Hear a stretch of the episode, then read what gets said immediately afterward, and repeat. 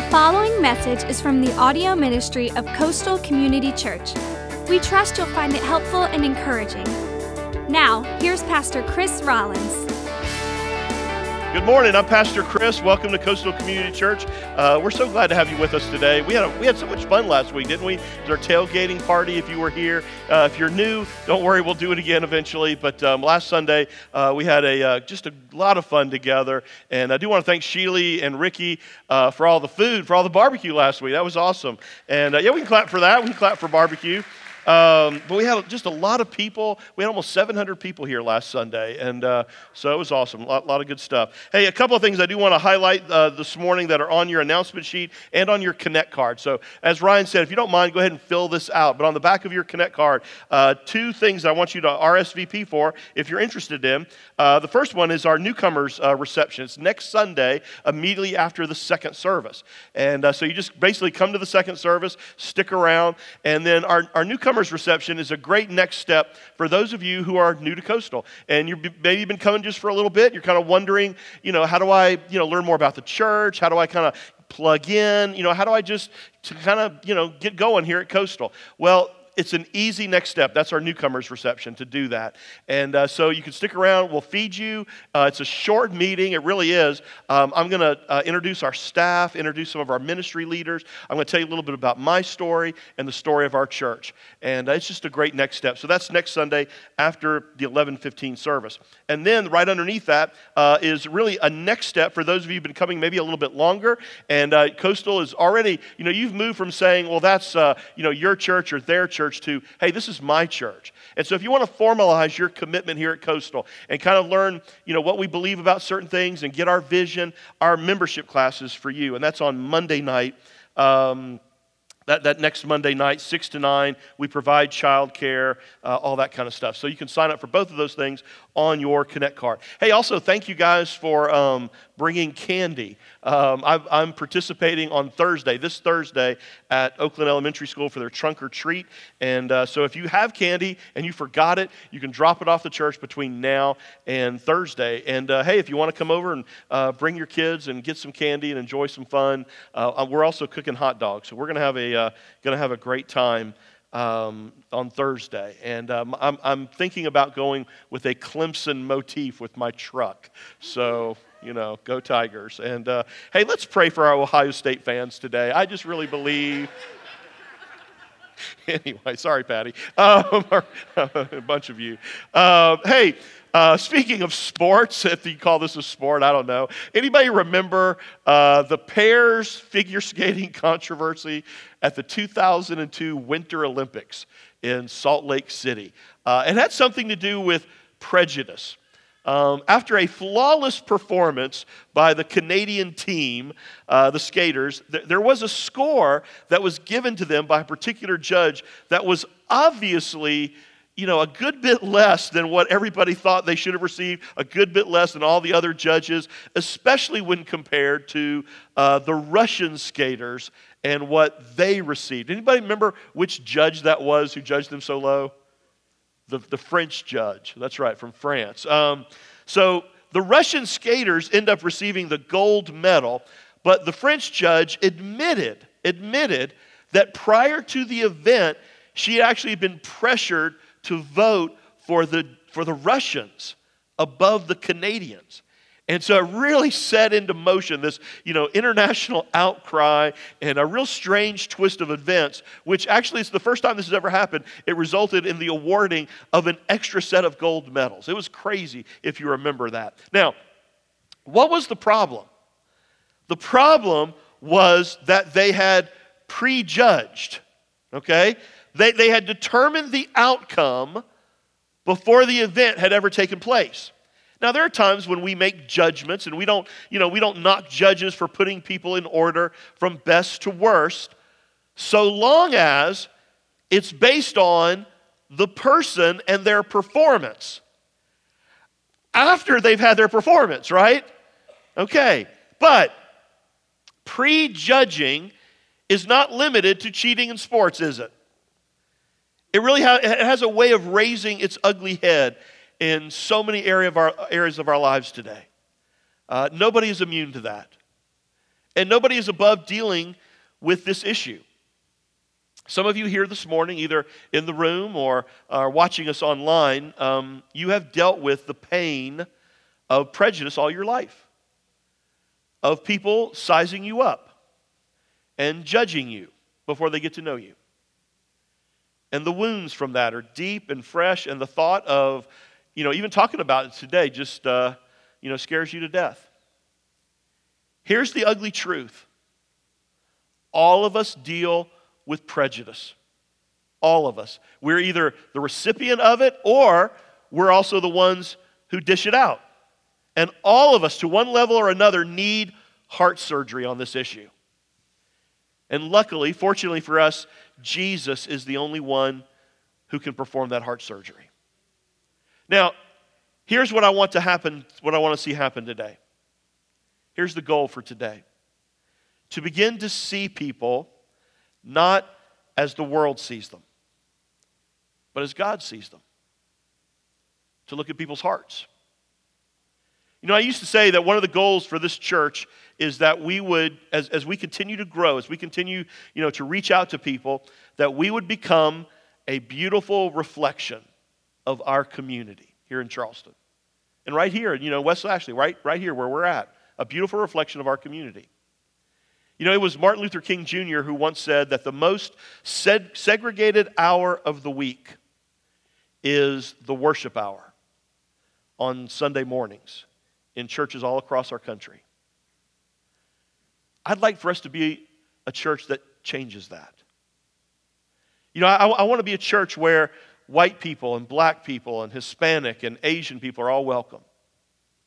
I want to be a church where rich and poor, educated, uneducated, old and young, Carolina and Clemson. You knew that was coming, didn't you? You knew that one was coming. But we're all types of people from all, walks of life, all come and hear and experience the life and the love of Jesus, where they hear truth and grace. And, the Bible says that Jesus came that we might have life and have it more abundantly.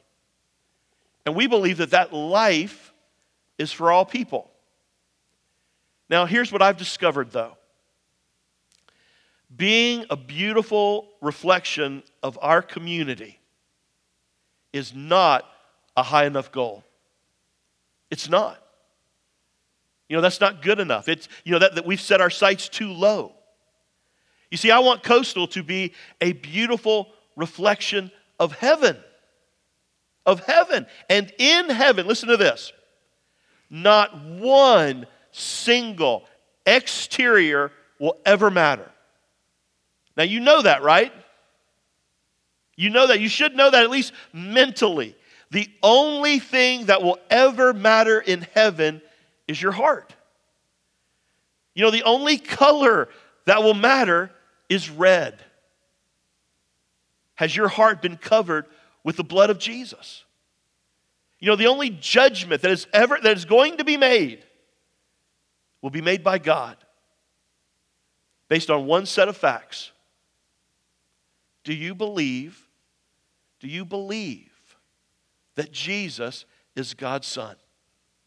Do you believe that God sent Him to die for your sins, that He lived a perfect life, that He was crucified on a cross for you and for me, and that 3 days later He came back from the dead to prove His power over sin and death? Have you accepted that? Have you accepted Christ as your personal Lord and Savior? That is the only judgment that will be made. And all the other exteriors are all going to be stripped away.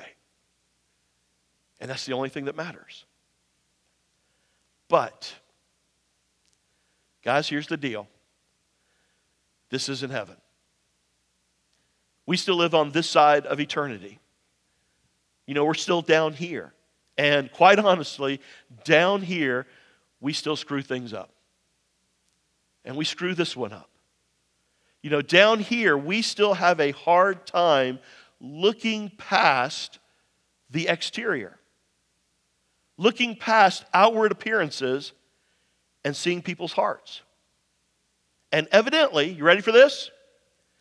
So did the early church. They struggled with prejudice.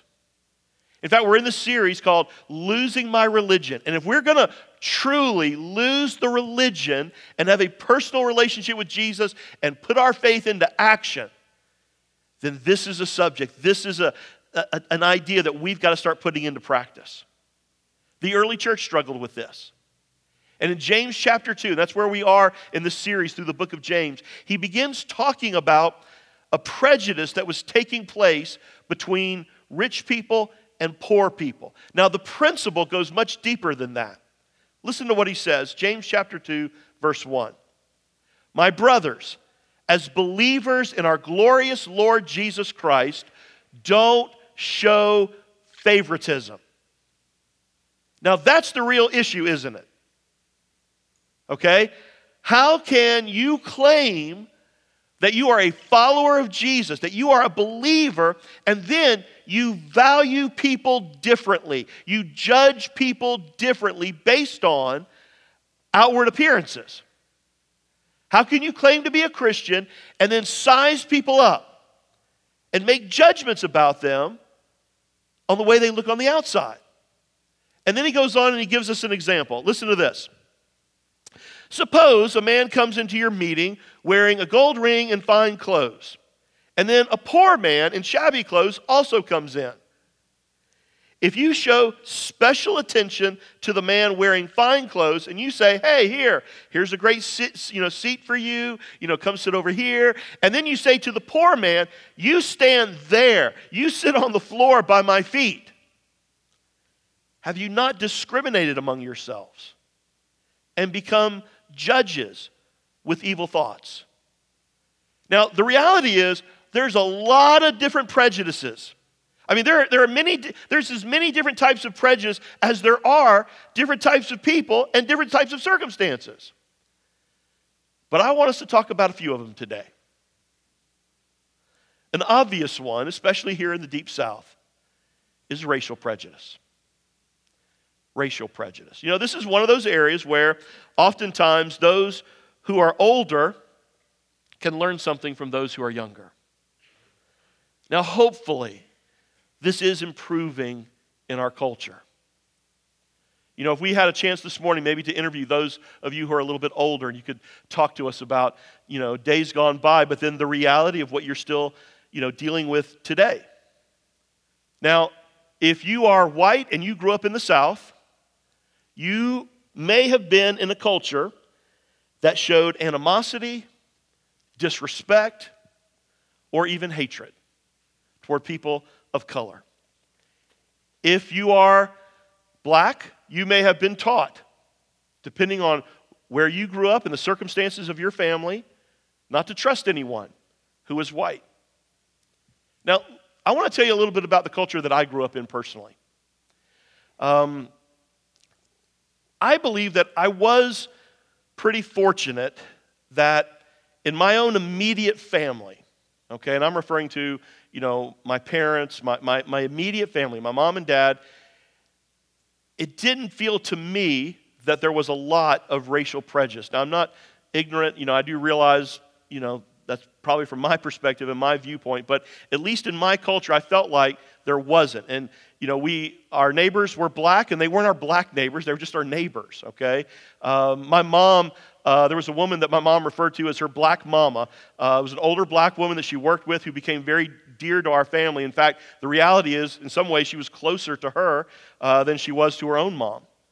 And then because of where we happened to live, I grew up in an elementary school that was pretty racially diverse. And so growing up, playing sports in my neighborhood or playing sports at school, I didn't have black friends or white friends. We just had friends, and we played sports together. But, step just outside of my home and the rest of my family and definitely the rest of the world that I grew up in used all the words and all the jokes of hatred as easy and as frequently as breathing. And it was deeply, deeply ingrained into the thinking, the language, and their actions. And I'd be lying to you, if I stood up here and didn't say that it took a toll. And You know, as a child in the 70s, I actually remember the controversy in a large Southern Baptist church that we went to on James Island when a black family came forward to join the church. And on Sunday nights, the congregation would come back together and vote on people who came forward for membership. And that black family was not allowed to join. And everybody knew why. You know, when asked about the possibility of dating a black boy, my wife Janet was once told by her family that after they shot the boy, they would take care of her. One of my grandparents was a tour guide here in Charleston. She actually owned a tour company and did a lot of tours. And she was to do a bus tour for a group of Japanese businessmen. She told me that she would do the tour, but she couldn't forget Pearl Harbor. I was like, Grandma, pretty sure these guys weren't around then. But anyway, we have another older family member. You ready for this? Who refused to eat salsa in protest against Hispanic people. She was putting her flag in the ground on salsa. Like, okay. Now, like I said, hopefully, race relations are improving. And I do believe this is definitely an area where the younger generation can lead the way. But let me be crystal clear as the pastor of this church. We will not stand for racial prejudice here at Coastal. I don't want our church to be known as a white church or a black church. This is a Jesus church. This is a Jesus church. Ultimately, church diversity is not about the color of our skin anyway. It's about the wages of our sin. And we are all sinners in need of God's grace. The ground is level at the foot of the cross. And the last time I looked, we have all been called to make disciples of all nations, of all people. Either we believe that or we don't. Now, to keep making progress in this area, we need to be prayerful. We need to be intentional. And every once in a while, when it raises its ugly head, we got to be confrontational. Now again, there are a lot of different forms of prejudice. Because if prejudice is simply, sizing people up, making judgments based on outward appearances, then again, there is as many different kinds of prejudice as there are people and circumstances. Let's talk about some more. There are socioeconomic prejudices. Some people who grew up without money were raised to think that everybody who is wealthy is selfish or arrogant or, grew up with a silver spoon in their mouth. And others with money can begin to measure the worth of a person based on their bank account, rather than the fact that they were created in the image of God. There are gender prejudices. A woman rises to the top of a company. Instead of receiving praise, she's got to put up with crude comments and jokes about how she really got the promotion. In some settings, we can be prejudiced because of a person's age, whether they're young or old. And the reality is you see that in a lot of churches today. There are political prejudice. Anybody who doesn't wear the same label that you wear, vote the same way that you vote, is wrong, narrow-minded, and stupid. And you can just fill in the blank, whether it's Democrat or Republican. There are cultural prejudices. If you grew up in the South, it's possible that you have certain prejudices about people from the North. Those damn Yankees. If you grew up in the North, it's possible that you have certain prejudices about people from the South. Those ignorant hillbilly rednecks who can't drive. Some prejudice is due to the way an individual looks. You ever look at a person, at a person's body type? Whether they're tall or short, large or small, and then you draw some preconceived conclusions about who they are, about their value, about their worth, subtle as it may be. You know, when you make a decision, a prejudgment about the value or significance of another human being that you don't know, for whatever the external reason, the Bible says that that is prejudice, that is favoritism, and it's sin, and it's a big deal to God. You know, most of you are probably familiar with the story of Jonah and the big fish, you know, Jonah and the whale. God commands Jonah, the prophet, to go and warn the people of Nineveh that their city is going to be destroyed unless they repent. But there's one problem. Jonah can't stand the people of Nineveh. In fact, Jonah grew up in an environment where he hated these people. So you might know the story. He actually tries to run away from God rather than overcome his prejudice. But Jonah changes his mind after he's had some time to think about it, 3 days to be exact, in the belly of a fish. And Jonah goes on and he preaches to the Ninevites. And then, much to his surprise, you ready for this? They actually repent. The whole nation is spared and God forgives them. And it's a revival. But the story doesn't end there. Jonah actually gets angry with God for forgiving the Ninevites. He just assumed, you know, they would reject God and they'd get zapped. And he was excited about that. So God's got to teach Jonah a lesson. It's a hot, blistering day and Jonah's off, you know, pouting, and he finds some shade underneath a tree.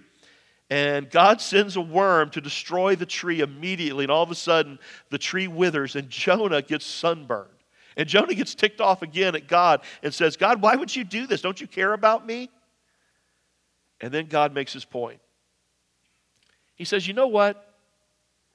You care more about that tree than you do the 120,000 real people with real souls who live in Nineveh. Do you know why? Because you care more about yourself than people who are far from me. Over and over again, the children of Israel had a problem with this. They had a problem thinking they were better than other people. In fact, Deuteronomy 10:19 says this, and you are to love those who are aliens, for you yourself were aliens in Egypt. Did you know that the Bible says that as believers, you and I are aliens in this world? In other words, don't forget who you are. Don't forget where you came from. You know, sometimes I'm asked the question on what I think about interracial marriage. What's the Bible have to say about that? Well, when I get that question, I like to point people to the story in Numbers chapter 12. There's actually a story dealing with this where Miriam and Aaron are grumbling against Moses because of his Cushite wife. Do you know why? You know why they were upset? Again, she was a Cushite woman, and that meant that she was an Ethiopian. You ready for this? She wasn't Jewish, and she was black. And so they were giving Moses a hard time about that. But you know what? God intervenes, and you ready for this? Listen to this. He gives Miriam leprosy. Leprosy. It's almost as though God was saying, okay, Miriam, you think the color of your skin is so important? I'll give yours leprosy.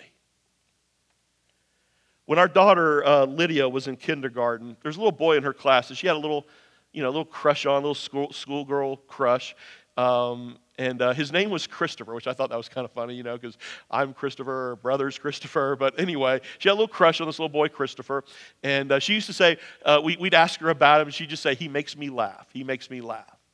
Well, another parent in the class came up to me and Janet, and this is a woman who claimed to be, you know, she was active in her church, she was claimed to be a believer, but she came up to us to make sure that we knew that Christopher was black. Our children have always known from a very young age that there are only two requirements in the Rollins family for dating and for marriage. Two requirements. They love Jesus and they love you. Now, although that's true, if you ask Lydia that question, when she was in elementary school, do you know what she would say? How she would respond about who she's supposed to marry, who she's supposed to date? She'd say, they love Jesus, they love me, and they don't smoke. Now, I don't know if that was the anti-smoking campaign at school or something. I'm not sure where that came from, but that was her response. And I was like, okay, that's cool. You know, it's fine. You know, they don't have to smoke. Anyway, 8 years ago, okay, 8 years ago, just 8 years ago, 2010, our church did a series on sex called That's What He Said. That's what he said. I kind of like those. Kind of a play off of the That's What She Said jokes. And the idea was, this is what he says. This is what God says. So here's a picture, actually, of the graphic that we used. It was the mailing that we sent out, the large mailing that we sent out, just like we do, you know, today. Honestly, it was a great series. I mean, it really was. A lot of response, a lot of good stuff. And, well, one Sunday before church, an elderly white gentleman who at that point had been at our church for about a year, him and his wife, he came up to me before the service demanding that he speak with me. And it was obvious this guy was upset. I mean, his face was already kind of flushed, and he was obvious he was angry. But he wanted to talk to me. So we went into my office, and he gets right up in my face.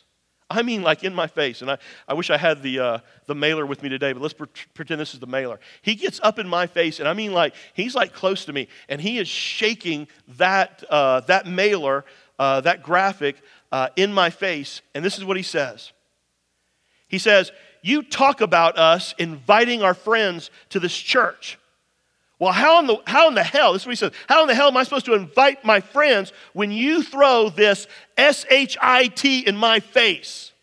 And he didn't spell it out, okay?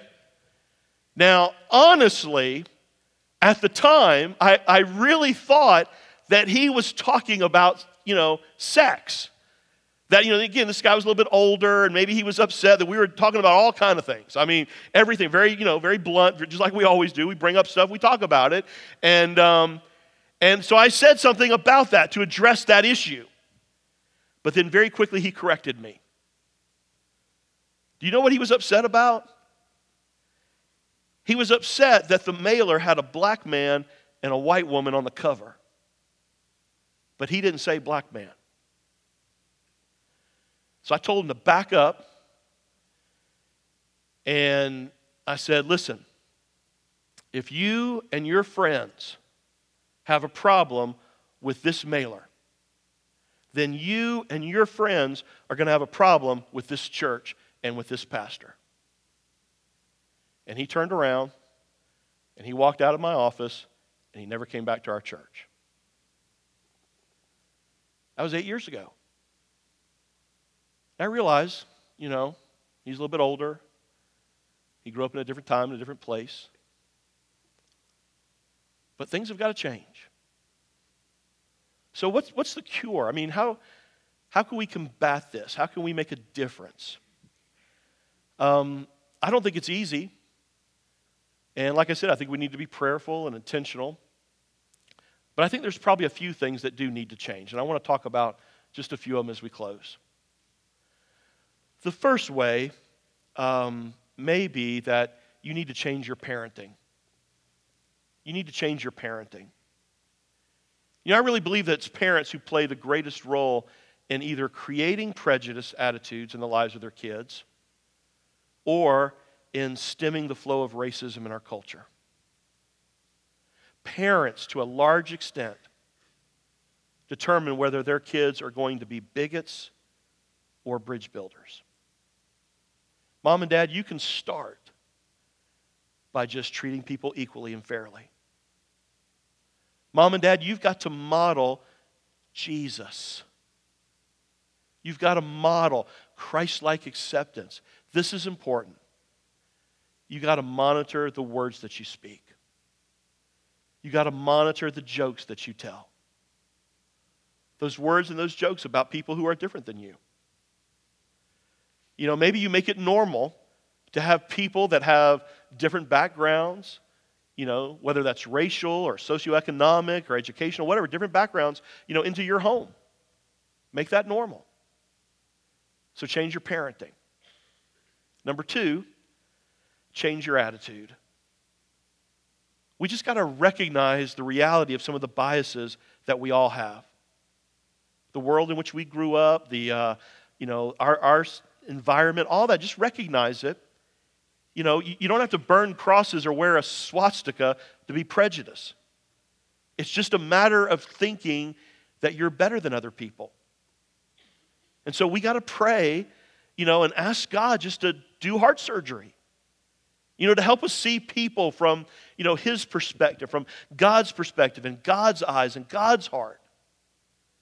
How does God see people, by the way? One of my favorite passages of Scripture is 1 Samuel 16:7, and it's the story of when Samuel is going to anoint the new king of Israel. And it says this, "But the Lord said to Samuel, don't look at his appearance or his physical stature, because I have refused him." In other words, don't look at the outside. Don't look at the exteriors. And then it says this, "For the Lord does not see as man sees, for man looks at the outward appearance, but the Lord looks on the heart." Now, obviously, we're not God. Okay? We can't see people's hearts. And as long as we're on this side of eternity, we're going to struggle with this. We are.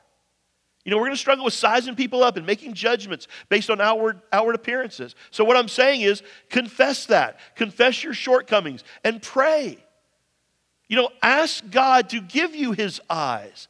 Ask God to give you a little bit more of His ability to see people and to see circumstances from His perspective.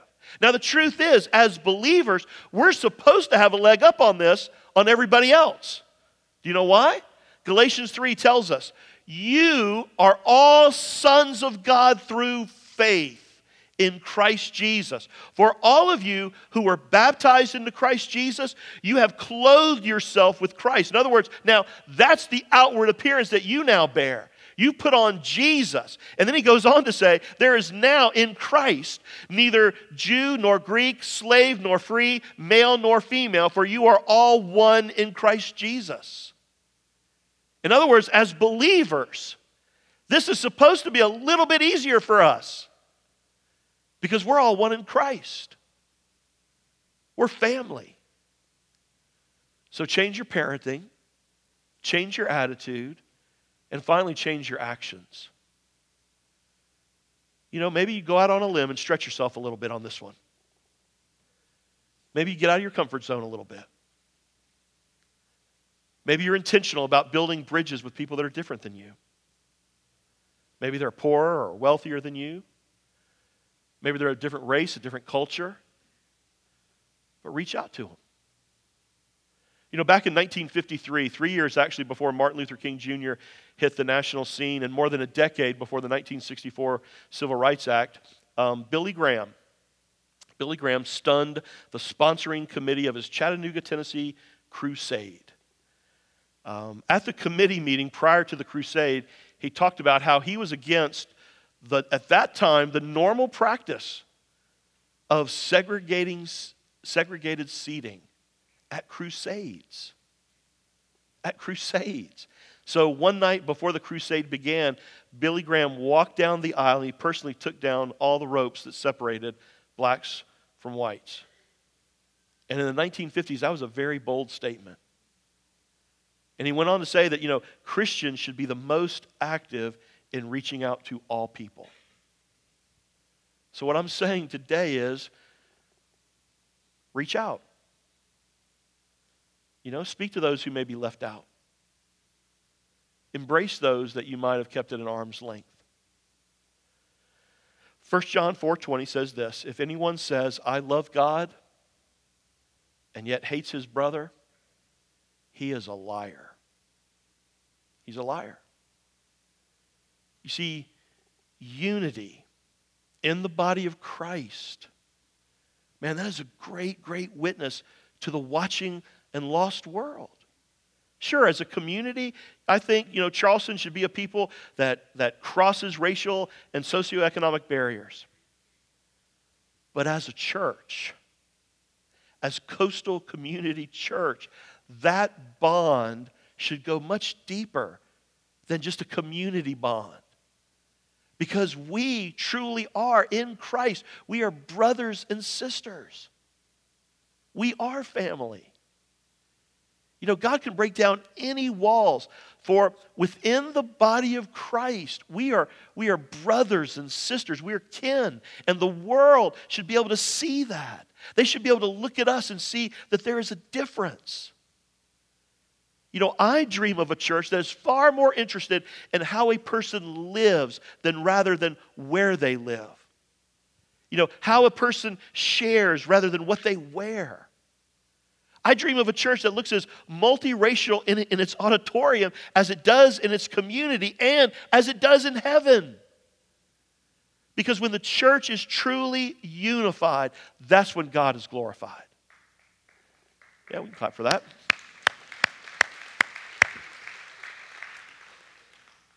So how do we overcome prejudice? The reality is it begins the same way every other sin is overcome. Every sin. When we deny ourselves and we lift up Jesus and we honor all people above ourselves. It begins by saying, Jesus, I put you on the throne of my life and I honor all people above myself. Listen, you never look into the eyes of another human being who doesn't matter to God just as much as you do. You know, we either believe that or we don't. You never stare into the face of another human being who was not also created in the image of God and therefore has value. You never shake the hands of somebody else for whom Jesus didn't die. Listen, if you want to be a part of the family of God and make a commitment to Him, and place Him on the throne of your life and put others above yourself, you can do that today. You can do that here. You can do that now. Man, let's be the church that God has called us to be. My brothers and sisters, don't show favoritism. Will you bow your heads and pray with me? Dear Heavenly Father, God, there is no doubt that we are living in a world where this is at the forefront. And we still struggle, God, with judging people, making prejudgments based on the way people look, on their outward appearances. And there is as many prejudices in our world today as there are people and circumstances. God, I pray that we would recognize our sin. And that as an individual and as churches and as believers, that we would humbly repent. God, this should not be in the church. We should be leading the way. We should be setting the example. Father, I pray for the parents and families here at this church that are here today, that are watching this. May we change our parenting. May we watch our words, watch our jokes. And God, I pray that we change our attitude and change our actions. And that we would be bridge builders into our community. And may we truly be a reflection, not just of the community in which we live, but the heaven in which we are headed. And listen, today, if you're ready to put your faith and your trust in a God who loves all people, in the God who forgives all sin, because it's the sin in your life today that is separating you from God. And you can't earn your way into His favor. You can't do enough good things. You can't be religious enough. No, you got to set all that aside and just humbly admit the truth. God, I'm a sinner and I need a Savior. The good news is one has been provided. So if you will just pray something like this morning, you can come into His family forever, be adopted as His child. We can be related together as brothers and sisters. Just pray something like this. Dear Heavenly Father, God, today I want to come home. God, I do believe. I believe that Jesus is your Son. I believe that He was sent to this earth to die for all people. I believe that he went to the cross for me and for my sin. My sin put him on that cross. And today I admit it. Today I repent from it. And I turn my back on my sin. I turn toward Jesus. And I put all my faith and my trust in him and him alone. I believe that he rose from the dead and he is alive.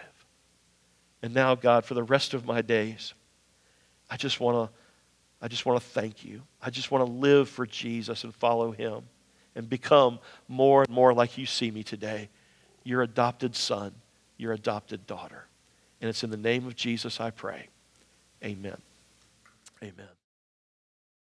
You've been listening to a message from Pastor Chris Rollins of Coastal Community Church. For more information about Coastal, or to explore what your next step of faith might look like, check us out online at coastalcommunitychurch.org. From Pastor Chris and the family at Coastal Community Church, thanks for listening.